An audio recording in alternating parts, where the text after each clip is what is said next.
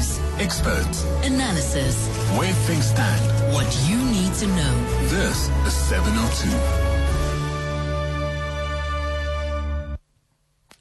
Let's focus our attention now on the United States. Once again, a horrific school shooting in that country. It happened at the Robb Elementary Primary School in a very small town called Uvalde in Texas. It's around 130 kilometers from San Antonio and very close to the Mexico border. 19 children between the ages of 7 and 10 have been murdered. Two teachers have lost their lives. And once again, uh, a country that's always been bitterly divided uh, around the question of guns is having an old and familiar debate. Simon Marks is our correspondent in Washington, D.C., and joins us now on the line.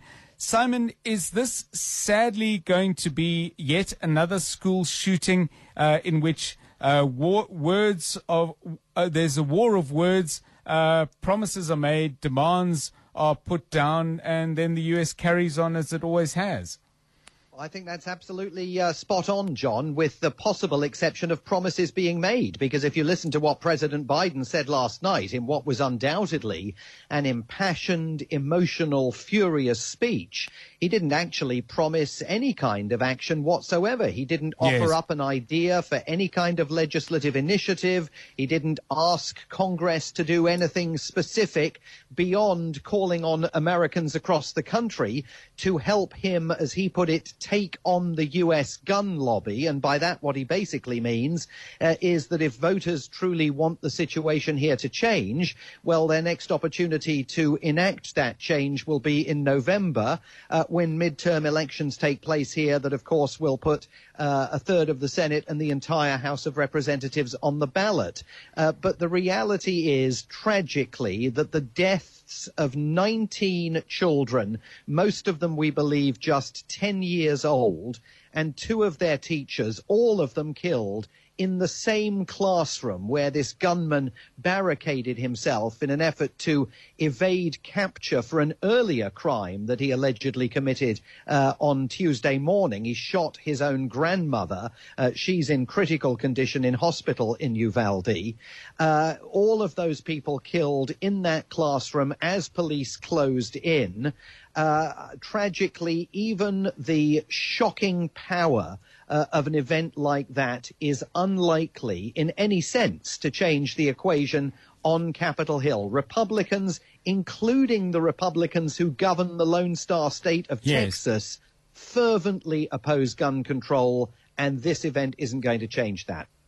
Well, Joe Biden may not have had an impact with what he said, but certainly if uh, clicks on the internet are anything to go by, this man did. Steve Kerr is a, a, a basketball, I don't know if legend is a fair word, but a very prominent person. Uh, he's won eight national titles, five times as a player with the Chicago Bulls, three times as the coach of the team he coaches now. And at a pre-game conference, because his um, uh, Golden State Warriors are actually in what is in effect the semi-finals of the NBA playoffs.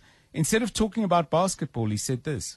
We've had elderly black people killed in a supermarket in Buffalo. We've had Asian churchgoers killed in Southern California. And now we have children murdered at school.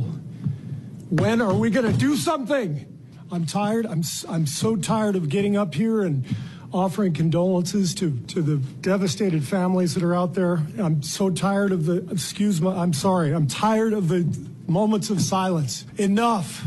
There's 50 senators right now who refuse to vote on H.R. 8, which is a background check rule that the House passed a couple years ago. It's been sitting there for two years. And there's a reason they won't vote on it to hold on to power. So I ask you, Mitch McConnell, I ask all of you senators who refuse to do anything about the violence and school shootings and supermarket shootings, I ask you, are you going to put your own desire for power ahead of the lives of our children and our elderly and our churchgoers? Because that's what it looks like. So, Simon, for, for, and I mean, you must have explained this probably over your life as a journalist covering the United States, but why would these senators object to, for example, something like a background check, which may have determined that an 18 year old boy, Salvador Ramos, uh, was not the right person to be buying as a gift to himself on his 18th birthday, two semi-automatic weapons. Why, why, why are they not willing to do even that?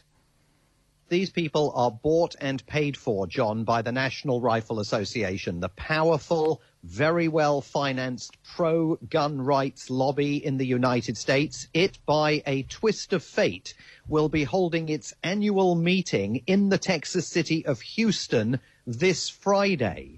And all of these elected officials in Texas, Senator Ted Cruz, Governor Greg Abbott, uh, also former President Donald Trump, they're all on the bill to speak at what is described as a celebration of Second Amendment rights. Remember the Second Amendment to the U.S. Constitution that guarantees Americans the right to bear arms and that this group of politicians, in hoc financially to the National Rifle Association, are willing to believe would even be extended to things like military grade AR 15 assault rifles. Ted Cruz received 176,000 US dollars in support from the National Rifle Association the last time his name was on the ballot in Texas.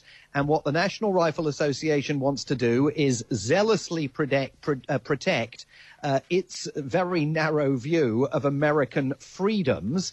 And of course, it also wants to help its friends in the gun industry sell more weaponry. Last year in this country, 20 million firearms were sold, 1.6 million were sold in Texas alone. That was the uh, largest number of sales in any individual state. So, yes. uh, you know, with, with, with respect to all of those people voicing agonized pleas for action, there isn't going to be any.